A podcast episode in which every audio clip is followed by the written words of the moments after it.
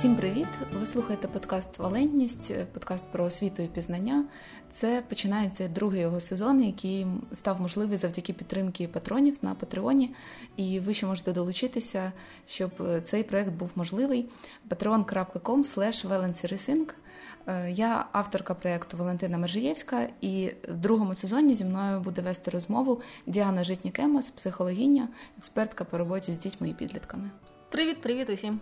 Ми будемо говорити про різні вікові особливості дітей і підлітків, і е, як їхні психологічні запити впливають на навчання, і що можуть зробити дорослі для того, щоб е, діти і підлітки комфортно себе почували в кожному віці і могли при цьому якось ще чомусь вчитися. Угу. Так, давай спробуємо проговорити про це. Ну і логічно хочеться почати з е, самого раннього віку, коли діти ще дуже сильно пов'язані з своїми батьками і тільки готуються йти в школу, і тільки готуються вийти у відкритий світ. Частина з них ходить в садочки, частина не ходить, але все одно є якісь спільні риси, які притаманні у цьому віку до семи років. Я розумію, що там є різні проміжні етапи ще. Mm-hmm. Ну давай спробуємо якось узагальнити, що mm-hmm. з дітьми відбувається в дошкіллі. Ну, в дошкіллі з ними, по-перше, е, відбувається ще й багато різних змін. Якщо говорити про саме дошкілля, то там варто сказати, що є кризи, які проживаються в дошкіллі, і важливо, щоб вони встигли прожитися у дошкіллі. Наприклад, криза трьох років. Вона так страшенно звучить, але е, основна суть е, кризи трьох років, як ти думаєш, яка? Ну, це теж називається я сам. Да, да. А я сам це про те, що я вже не тільки там власність своїх батьків, я окремішність. Це такий початок самостійності, початок відділення, коли дитина вже е, відчуває, що вона може не лише біля батьків знаходитися, а йти і вивчати світ безпечно, досліджувати те, що в ньому відбувається. І якщо до цього часу дитина не відчувала безпеки, що вона може там досліджувати світ безпечно, там, наприклад, е, щось відбувається в домі, і мама, тато кудись уходять, чи там десь пропадають, чи кудись їздять, чи, наприклад, щось е, там між собою якось агресивно сваряться, конфліктують. І дитині не хочеться йти досліджувати світ. Вона починає ну якби просто знаходитися в домі для того, щоб контролювати, щоб нічого такого не вийшло. Але якщо дитина починає говорити Я сама, я хочу туди, все клас. Значить, вона відчуває себе достатньо комфортно для того, щоб іти і диференціюватися від батьків, відділятися. А, І це відбувається десь у кожного по-різному. Може відбуватися з двох років, може відбуватися там у чотири роки. Але основний момент це дитина відчуває себе окремо і готова йти робити щось більше, ніж було вдома. Тобто, я так розумію, це криза не тільки дитини, це дуже значною мірою криза батьків. Ой, мені здається, що кризою її назвали якраз батьки, тому що це дуже важко переживати. Е, і в якийсь момент, ну дійсно, тут якби можна було контролювати дитину і не сперечатися з нею, не потрібно було якось домовлятися. Ми йдемо зараз там, наприклад, ну гуляти. Отже, збираємося, йдемо гуляти. А тут дитина каже: А я сама хочу зашнуровувати свої черевички. І вона починає зашнуровувати черевички дуже довго. Е, час зазвичай у батьків дуже розпланований. Ну і такі різні речі, які зручніше було б зробити з контролем, але тут дитина проявляє певну самостійність. І для цього потрібно, мабуть, багато терпіння і ну, витримки і дозволу дитині отак от проявлятися. Дуже цікаво, ти це говориш. і Я намагаюся уявити на місці дитини. Я, мабуть, вже проходила цю кризу колись, uh-huh. але е, ну це якесь відчуття свободи, що ти тепер можеш це сам реалізувати. Тому що свобода вона завжди пов'язана з якимось вибором. Раніше ти нічого не вибирав, там, uh-huh. а тут ти вже вибираєш і ти прямо зараз чи шнурувати там черевики. Uh-huh. І мені здається, що батькам, от мені цікаво придумати, як батькам реагувати на це, на оцю от е, додаткову свободу, яка з'являється у дитини, от в такому ранньому віці, коли вони ще думають, що вона буде довго при них. Uh-huh. От і я, як на це реагувати? І згадую, як мої діти були маленькі. Мені дуже подобалося їм в цей в цьому віці давати вибір. але в тому, в чому його реально можна було mm-hmm. дати. Ну, наприклад, е, взимку давати вибір іти в в'єтнамках мені не підходив, наприклад. Ну але я могла дати вибір. Ти в зелених штанах хочеш піти чи в синіх? І у дитини є відчуття, що вона вирішує, що це її вибір, що вона має свободу. але я знаю, що він пішов в штанах. Да, да. Слухай, це називається у психології вибор без вибору, але мені мені не дуже подобається таке формулювання, тому що ми як заганяємо дитину, маніпулюємо нею. Mm-hmm. Ну якийсь такий, ніби заговор у нас відбувається. Але вибір у певних рамках. Це як дати дитині можливість гуляти, проявляти себе, але у безпечному просторі. Тобто ми розуміємо, що є, наприклад, паркан, е, там я не знаю, е, якщо це батут, то він теж. Огороджений, да, можна робити е, що завгодно і пригати як завгодно на батуті, але точно ти з нього не вивелишся. І оце ці рамки надійні дозволяють дитині відчути певні орієнтири і кордони, які все ж таки не можна порушувати. Тому що якраз коли ця криза відбувається, діти починають ці кордони рухати. Ну, Наприклад, дуже часто відбувається кусання там чи плювання. Е, І знаєш, як е, відбувається? Дитина кусає тебе, ам? І дивиться. І дивиться. Ти кажеш, ай-яй, не можна. А вона в цей момент може куснути ще, ще більше. Да, Перевірити. А якщо я далі піду, що буде? І якщо ці кордони не вибудувати, то якби дитина відчує е, таку безмежну свободу, якою вона поки що не вміє. Ну і навіть е, доросла людина не вміє керувати прям свободою без якихось правил, рамок і так далі. Це починається хаос. Космос, ну порядок. Це коли є певні рамки, певні правила, і їх якраз встановлює дорослий. Але для того, щоб спокійніше пройшла ця криза, не дарма існує ігри. І гра е, це той інструмент, який дозволяє з однієї сторони обійти оцей супротив дитини, а з іншої сторони дати їй можливість проявитися. Це те, що вона і хоче а дорослому дає можливість, домовившись з дитиною, все ж таки дійти до своєї цілі. Дитина да, пішла в штанах, або, наприклад, а давай хто е, швидше зашнурує черевички, і дитина вже починає швидше зашнуровувати черевички. Придумувати ці ігри або знаходити їх оце якраз ну, така задачка для батьків на розвиток.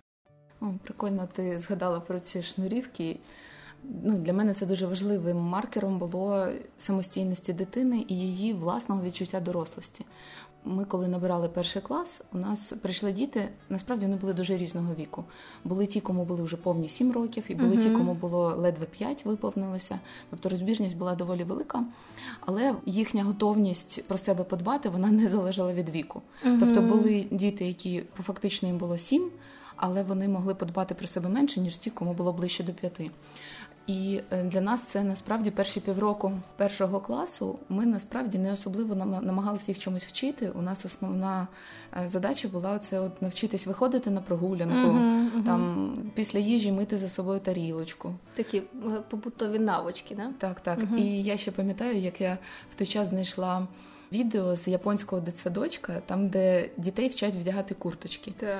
Е, там показують дитині, як вона розкладає на столі курточку горловинкою до себе, рукава в сторони, і вона так ручками хоп, пірнає в рукави ага. і пірнає під цю курточку. І це смішно, це Схоже прикольно. Да, І діти да, граються да. в це. Я, якщо знайду це відео, я прикріплю до цього випуску. От, е, І от ми гралися з ними от в одягання, в роздягання. Угу. Наскільки це важливо в цьому віці? Да, звісно, важливо, тому що ця самостійність. Ну, навіть готовність до самостійності, вона полягає ж не лише у тому, що я можу вирішувати якісь конкретні задачі, інтелектуальні, наприклад. Ну от в 3-4 рочки є багато зараз розвивашок оцих, да, які вчать, е, прокачують інтелектуальну сферу, скажімо так. В 3 роки, 3-4 роки дійсно сензитивний період, тобто сприятливий для вивчення іноземних мов. І ну окей. Але у нас в останній час дуже багато акценту роблять якраз на розвитку інтелектуальної сфери. Розвиток фізичних навичок е, чи просто психічних якихось умінь, наприклад, аналізувати, або витримувати чиїсь емоції, або спокійно реагувати на те, що хтось робить, наприклад, навіть якусь фігню, або розуміти, що добре, що погано, оце якраз і становить готовність до того, щоб бути не просто там інтелектуально розвиненим і самостійним, готовим до школи, а повноцінно, ну я б не сказала, що дорослим. Але, мабуть, подорослішавшим і якби готовим вийти з дошкільного віку і перейти в наступну вікову категорію. цей перехід не визначається лише інтелектуальним якимось показником. Там, наприклад, є необхідність просто сидіти на одному місці якийсь час і слухати того, хто там мовить, і не перебувати його, наприклад. Або банальне оце навички ем, доглядати за собою і збиратися там на вулицю і приходити. Це те, що визначає соціальну готовність. Тобто, що таке соціальна готовність? Я можу зробити е, з собою, е, ну якби приготувати себе до якоїсь до якоїсь справи, і це не обов'язково навчання. І якраз це дуже е, часто тільки не навчання. навчання. Да, да, да. Тобто, наприклад, е, ладно, не приготувати собі їжу, а принаймні знайти чим перекусити, да, не голодати. Або знайти кого спитати. Про да, це. Да, да, да, да. Тобто е, життєві навички вони не стільки про навчання, якщо дивитися. Ну, наприклад, на 10 тисяч років назад, да, як там люди, ну не перші люди, а от люди на на зарі цивілізації, ем, що вони робили? Їм важливо було бути ситими, бути в безпеці. А що ще їм важливо було? Розмножуватись. Розмножуватися, бути е, при своїх батьках, знаходити однодумців, знаходити друзів. Плем'я своє. Плем'я своє, да. Тобто розуміти, хто е, свій, хто чужий. І оце важливо. Е, якщо я зголоднів, то кого мені спитати або чи мені перекусити? Якщо я зараз е, в ситуації знаходжуся, я розумію, що вона безпечна, чи я не можу ідентифікувати, що ця ситуація несе мені якийсь ризик.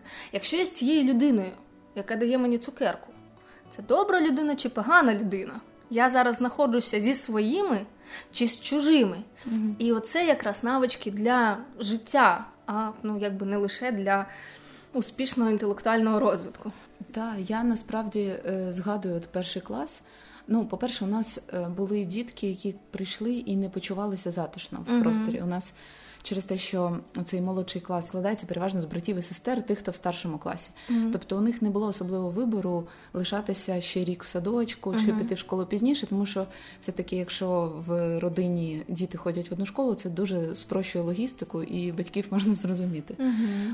І нам треба було зробити дуже м'який плавний вхід у цю адаптацію для тих, кому було складно, тому що частина дітей були такі комунікативні, вони вже добре були в садочку, були навіть частини, які були в садочку при нашій же школі, тобто для них був знайомий простір.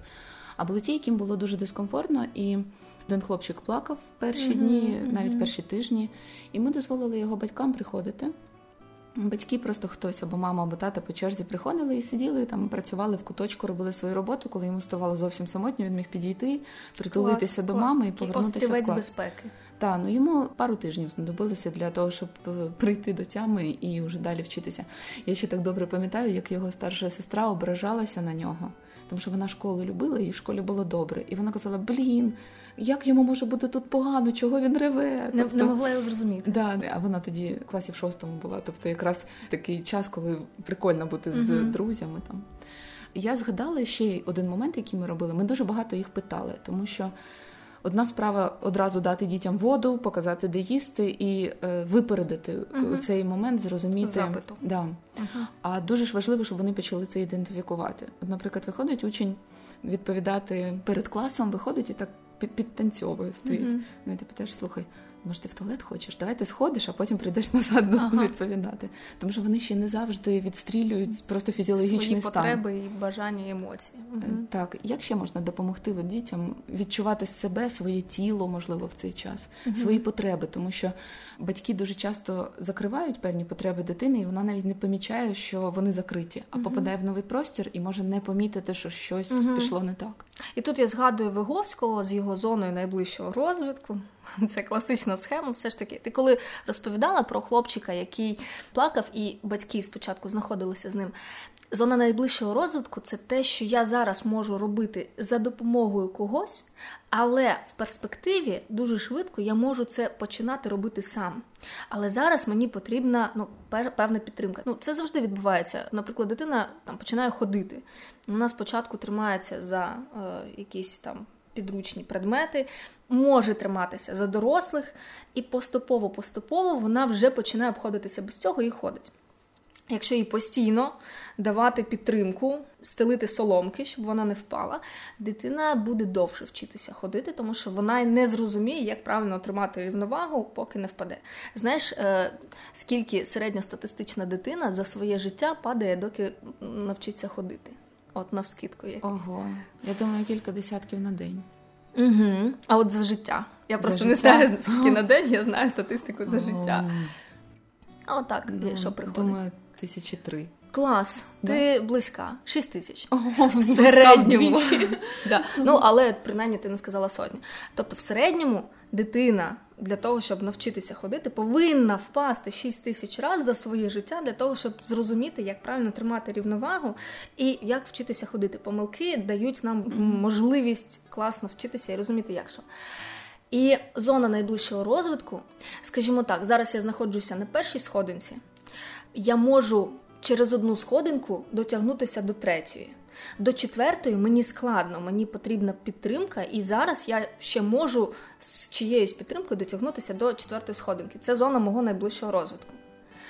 Але якщо мені потрібно перешагнути там на п'яту-шосту сходинку, це не просто там найближчий розвиток. Це для мене такий неможливий шпагат, що я навіть не захочу цим займатися. Мгм. Я просто буду відчувати напругу, страх. І якби я в здоровому глузді е, просто скажу, не хочу я цим займатися. Супротив буде принциповим таким, мене туди не затягнеш. І у кожної дитини своя зона найближчого розвитку. І хтось дійсно приходить, класно вміє за собою доглядати, але зона найближчого розвитку, наприклад, не перебивати інших, тобто відчувати, коли я говорю, а коли говорить хтось інший, і ідентифікувати ці моменти. У когось зона найближчого розвитку, коли щось відбувається. Зрозуміти, що мені сумно, і ось чому я плачу. Не вмикати плач як е, ну такий інструмент для привернення уваги, а зрозуміти, що люди, коли щось відбувається, вони сумують і тому можуть там поплакати для того, щоб якось ці емоції висвободити. Чим можуть е, дорослі допомагати е, ідентифікувати ці потреби і емоції? Поки дитина ще не знає, що саме вона відчуває, дорослі можуть це називати. І це твій приклад про там хочеш в туалет, давайте сходи. Да? Це якраз от ідентифікування зі сторони е, дорослого. В психології є ще таке поняття контейнування. Контейнування з однієї сторони, це коли якби у тебе є у дорослого контейнер, в якому ти ховаєш або складаєш певні емоції, певні переживання. І він у тебе більший, ніж у дитини. Ну, має бути. Тобто, в ідеалі ти можеш витримати і свої емоції, і емоції дитини. Іноді контейнер переповнюється, і нам важливо ну, його якби розвантажувати, да, розхламляти. Це може бути у бесідах з кимось з друзів, у когось у психолога, комусь поплакати достатньо. Ну, якби розвантажуємо контейнер. Але точно важливо його не розвантажувати на якби оточуючих того, близьких. Тим паче, да, на того, у кого контейнер менше. І е, коли дитина починає плакати, у неї контейнер дуже швидко наповнюється. І в цей момент, коли дорослий говорить, тобі, мабуть, сумно, ти зараз злишся, тобі зараз страшно. В цей момент дорослий допомагає розширити цей контейнер і створити в ньому полички страх, злість, сум. І дитина розуміє, ага, е, ну там з 10-20 разу да, повторення, розуміє, ага, сум це коли мені отак от, мені хочеться плакати в цей момент, закритися, хочеться на ручки. Ага, страх це коли мені хочеться сховатися, а, взагалі не хочеться діяти. Ага, злість це коли мені хочеться когось взяти палку і вдарити по голові. І наступна зона найближчого розвитку це зрозуміти, як з цими емоціями далі я можу, ну що я можу робити з цими емоціями. Якщо мені хочеться взяти палку і когось вдарити по голові, як я можу проявити свою злість, але без палки. Ну, мені здається, це задача значно старшого віку. Ну, Чесно кажучи, да. До 10 років Да. це триває. Це правда. Я стикалася з тим, що діти приходять в школу з цього раннього віку, і вони навіть не можуть помітити, що у них вже є якась сильна емоція. Тобто можуть котитись сльози, можуть бути червоні щоки, дитину може трусити. Е, Ти питаєш, ти злишся? Він каже, ні. Угу. Питати не треба. Тут потрібно реально називати. Да-да-да. Я, я це От, тобто, до ну, мабуть, десь ну, перший клас точно. 8, 9, 10 років у кожного зі своєю зрілістю ми допомагаємо називати, ідентифікувати емоції, тому що ми це розуміємо краще. Ми допомагаємо впоратися з емоціями дитині, тому що вона поки що сама це не може зробити. Да? І тому, типу, ну що ж ти плачеш? Е, ти що, не можеш потерпіти? Ну блін, да, не може потерпіти. Зараз ми повинні допомогти і дати спосіб якийсь, як дитина може потерпіти. Відволікти увагу зайнятися чимось іншим, привернути увагу до чогось іншого, або е, там похитати на ручках, потримати і так далі. Тобто е, це відповідальність дорослого дати можливість цим емоціям знайти своє місце у контейнері, або е, сконтейнувати це в собі. А я чула таке припущення, що якраз відволікати від емоцій це не дуже хороша техніка, тому що людина звикає до того, що якщо тебе сильно щось накриває, то ти просто починаєш ем, перемикати увагу, а не працюєш з цим. Да, відволікати е, ну це не класна штука, особливо коли ти вже розкачаний в емоційному інтелекті, розумієш, що у тебе така емоція, і взагалі то її треба прожити. Угу. А для дитини іноді прожити емоцію може бути шпагатом. Угу. І їй достатньо зараз просто ідентифікувати, там, наприклад, що мені зараз страшно, да, і там обі, обійняти її і відволікти увагу на щось інше. Да, Я там боюся блискавки. Окей. Зафіксували, я боюся блискавки. Що ми зараз можемо робити, коли є блискавка? Давай пограємося, давай е, там не знаю, е, поприбираємося, давай там з іграшками щось поробимо і так далі. Тобто, в цей момент відволікання дозволяє не пригати через багато сходинок, а допомогти собі у той момент, коли мені ще важко справлятися зі своїми емоціями, і в цей момент треба щось робити. Е, я здається, зрозуміла. Задача віку не навчитися працювати з емоціями, а просто познайомитися з ними. Точно. Да, класне уточнення класне. У мене є ще таке важливе питання про розпорядок і, взагалі, про певний порядок життя, тому що у маленьких дітей 3, 4, 5 років у них зазвичай дуже такий розмірений спосіб життя. Ну, як правило, батьки там вибудовують певний порядок дня. Ось ми прокинулись, ось ми почистили зубки, ось ми поснідали, потім прогулянка, потім там. Ну, тобто дуже передбачуване життя, і дітям в цьому комфортно. А коли вони попадають в школу, чи, можливо, йдуть в садочок, дуже часто діти йдуть там в останній рік перед школою в новий простір, де дуже багато одразу всього змінюється, і вони стресують через uh-huh. це, і це можна зрозуміти. Як допомогти м'яко перейти з такого от дуже плавного, розмірного, передбачуваного життя uh-huh. до такого більш особливо, якщо треба їхати транспортом, як батькам допомогти дітям адаптуватися? Uh-huh. Бачиш, я не не прям великий спец в дошкільниках, але я думаю, з точки зору психології чому може бути стрес для дитини? Там не лише те, що розпорядок змінюється, а те, що він змінюється, і дитина відчуває, що вона це не контролює. Оця невизначеність, вона якраз і вганяє в ну, момент стресу. Тобто, якщо я знаходжуся в своїй кімнаті, у мене є свої іграшки, я контролюю цей, цей простір, контролюю, що там буде відбуватися. Якщо хтось починає заходити і мої іграшки забирати чи гратися ними, я починаю стресувати, тому що я вже цей момент не можу контролювати. І там у мене свої можуть бути реакції. Я можу там побігти, там наябіднічить комусь, можу сховатися, можу взяти палку і вдарити того по голові. Що робити в цьому випадку? Потрібно додати визначеності говорити з дитиною, навіть не говорити, е, знайти інструменти, які покажуть дитині, із чого будуть складатися її дні. Звучить дуже приречено. Наприклад, є інструмент. Годинник, да, безпосередньо циферблат, але у ньому, от я просто чула про такий, мені якось він запам'ятався, сподобався. І у ньому кольорами позначено сектори, в які е, ми щось робимо. І причому два годиночки на першу половину дня і на другу половину дня. От е, там з сьомої до восьмої е, оцей сектор ми там їмо. І стрілочка збігає, наступний сектор жовтий, в якому ми одягаємося. І дитина може орієнтуватися, що зараз я думаю, що зараз є навіть додатки, якісь мобільні, які можуть цю функцію виконувати. Основна задача, яка щоб дитина розуміла, що зараз відбувається, що далі буде відбуватися, вона могла це прослідкувати, проконтролювати, зрозуміти, і при цьому тривога знижується, спокій нарощується. Угу. Розпорядок важливий, тому що він дає визначеність. Але якщо дитина не орієнтується в розпорядку, вона починає стресувати. Тому задача донести до неї розпорядок, посидіти з нею, обговорити, що взагалі буде відбуватися одній, можливо, планувати на початку, там зранку планувати і говорити, от те-то, те-то, те-то буде у нас відбуватися. Ну, high level це коли з дитиною обговорюється, скільки часу на що ми можемо тратити. І вона може якось вплинути теж на розпорядок дня в якийсь момент. Тоді вона буде відчувати, що вона може контролювати і впливати. Прикольно. Виходить, що цього раннього віку Ну, якщо е, в перші роки життя дитина ще ну, фактично пізнає тільки світ на доторк, на смак, uh-huh. на, на кусь, е, оці передшкільні роки це така сама активна гра. Дуже да. багато е, діти граються, і в принципі з ними можна гратися в різні ситуації, гратися в вдягання, в зашнуровані шнурівочок. А не дарма ж це основна діяльність дошкільного віку, ігрова. А Далі до, до якого віку це приблизно триває? А, Ну, є е, типу градація, що в сім років починається навчальна вже діяльність. Тобто наскільки тобто, це діяльність. соціально, чи наскільки це реально психологічна готовність? А, ну, це залежить індивідуально від кожної дитини. Дійсно, якщо дитина готова до школи, то далі вона приходить у школу, у неї з'являється навчальна мотивація.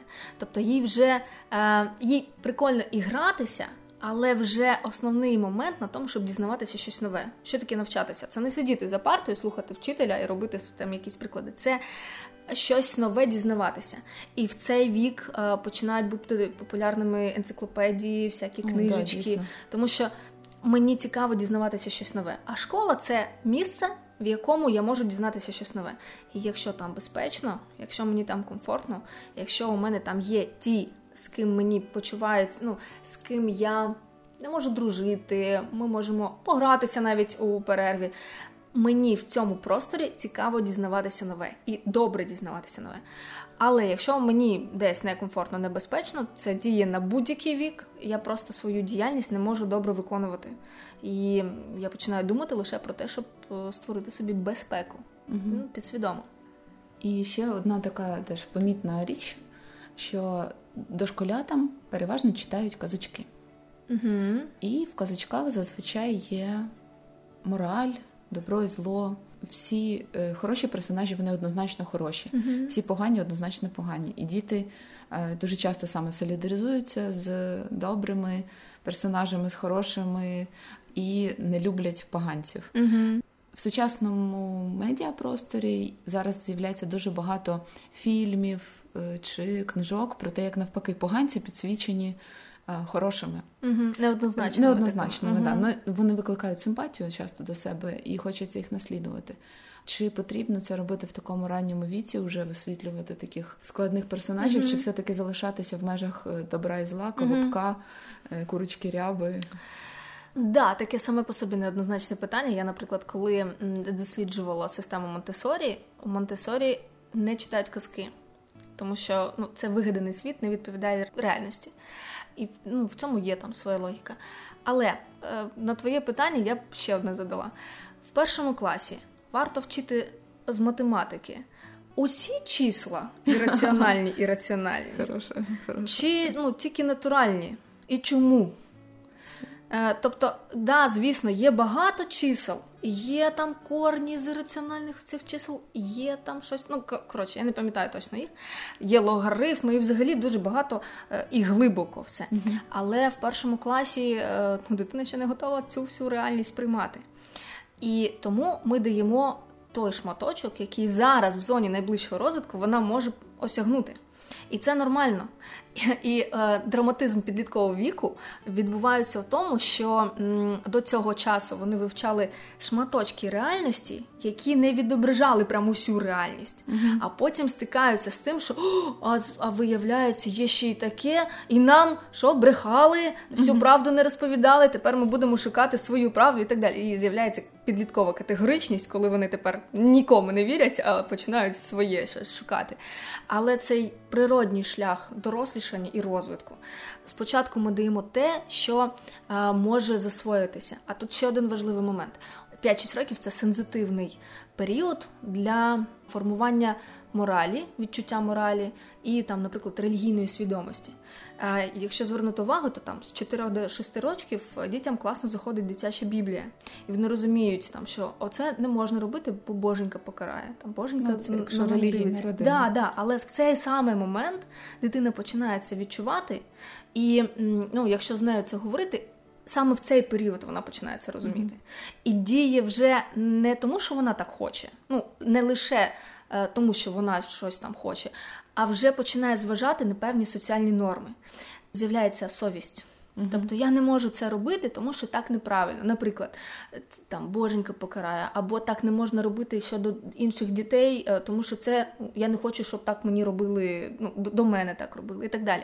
З'являється оце відчуття ну, моралі і mm-hmm. соціальних норм. І в цей момент важливо давати конкретні рамки.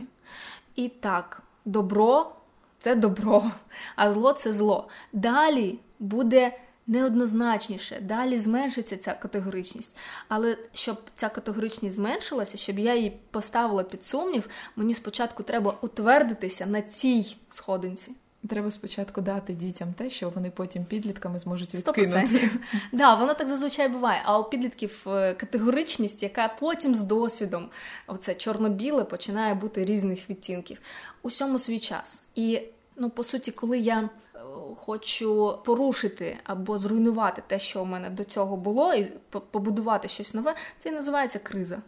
Я переходжу в інший період, щось старе перестає діяти, і я починаю шукати щось нове. І це нормально, це важливо, щоб проходило.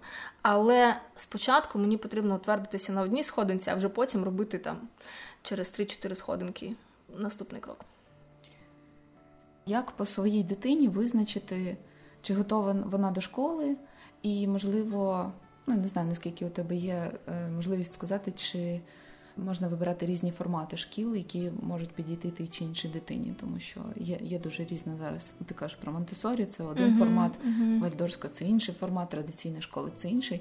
Чи можна це казати заздалегідь по дитині, чи це можна тільки пробувати і дізнаватися? Тому що ну от мені дуже цікавий цей момент, що діти ніколи самі собі не вибирають школу, її вибирають батьки, ну, а да, дітям потім класі. доводиться з цим жити. Застосовуватись. Да. Да. Ну саме такий основний маркер, який я знаю ще від бабусі, що готовність дитини до школи визначається випадінням двох перших зубів. Угу. Якщо зуби випали, значить вже можна йти в школу. Да, коли я вчилася у Світлани Ройс, вона якраз теж про цей маркер говорила. Тобто зміна молочних зубів це якраз той е, ознака фізичної готовності, mm але фізична дуже тісно пов'язана із психологічним розвитком, і з психічним. Я думаю, що знаєте, є ж таке колесо балансу. І я думаю, його можна е, застосувати і до цього теж. Е, готовність до школи це певне колесо балансу, в якому є інтелектуальна готовність, тобто я можу е, рахувати, писати, читати, наприклад, або у мене принаймні є до цього вже поставлені певні да, навички. Я думаю, що не обов'язково да, дитина да, має писати, але вона принаймні Здібна. має може тримати олівець, тобто вона малює, наприклад, багато. У неї рука не втомлюється. Да, да, да. Тобто ми можемо побачити, що зона найближчого розвитку, ну там вона успішно буде пройдена, написати і читати. Далі фізична готовність. Це коли я ростом. Зубами, кістками вже дотягую до ну, якби до першокласника, тому що я була найменша в першому класі. Мене ще й е, на фотографії поставили в третій ряд, кудись запхнули там, і у мене тільки бант то той торчав. При тому, що я інтелектуально була готова, е, психологічно мені дуже хотілося до школи, тому що я вже відчувала себе в новій ролі. Я вміла там читати, писати і так далі. Але відчуття, що я не доросла, Добре, що я в першому класі, там десь е, в середині першого класу, все ж таки почала ну, більш-менш рости. При тому, що я була одна з найстарших в першому класі. І коли мене все одно називали малявкою, ну це стресувало. Я не відчувала себе в безпеці. А, і соціальна готовність моя е, була в тому, що я налагоджувала, вміла вже налагоджувати контакти із дітьми.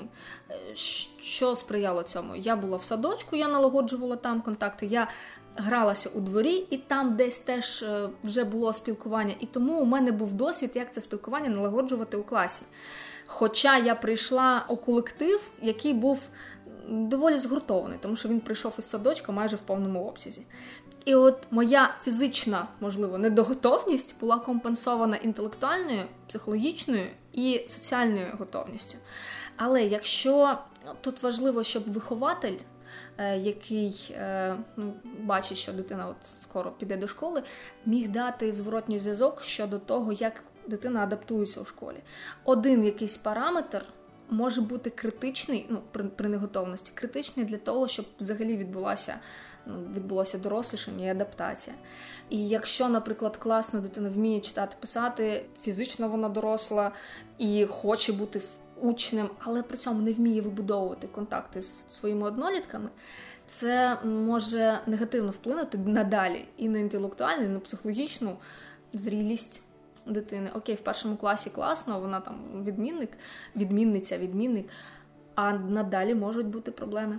Тому тут важливо, як то кажуть, краще перебдіть, чим не добдіть. Да. Треба брати зворотній зв'язок від вихователя, від вчителя, який там же ж є підготовчі якісь курси до школи, щось таке. Ну, вчитель дивиться, чи готова дитина, чи не готова.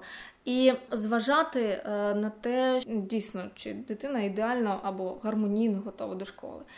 От я не думаю, що пізно віддавати до школи це погано. Я теж насправді так не думаю, тому що я бачила дуже цікавий момент. Є частина дітей, яких в перший клас віддають рано, ну в 6 років або навіть до 6. І в першому класі вони себе нормально почувають, у них достатньо ця інтелектуальна uh-huh. підготовка.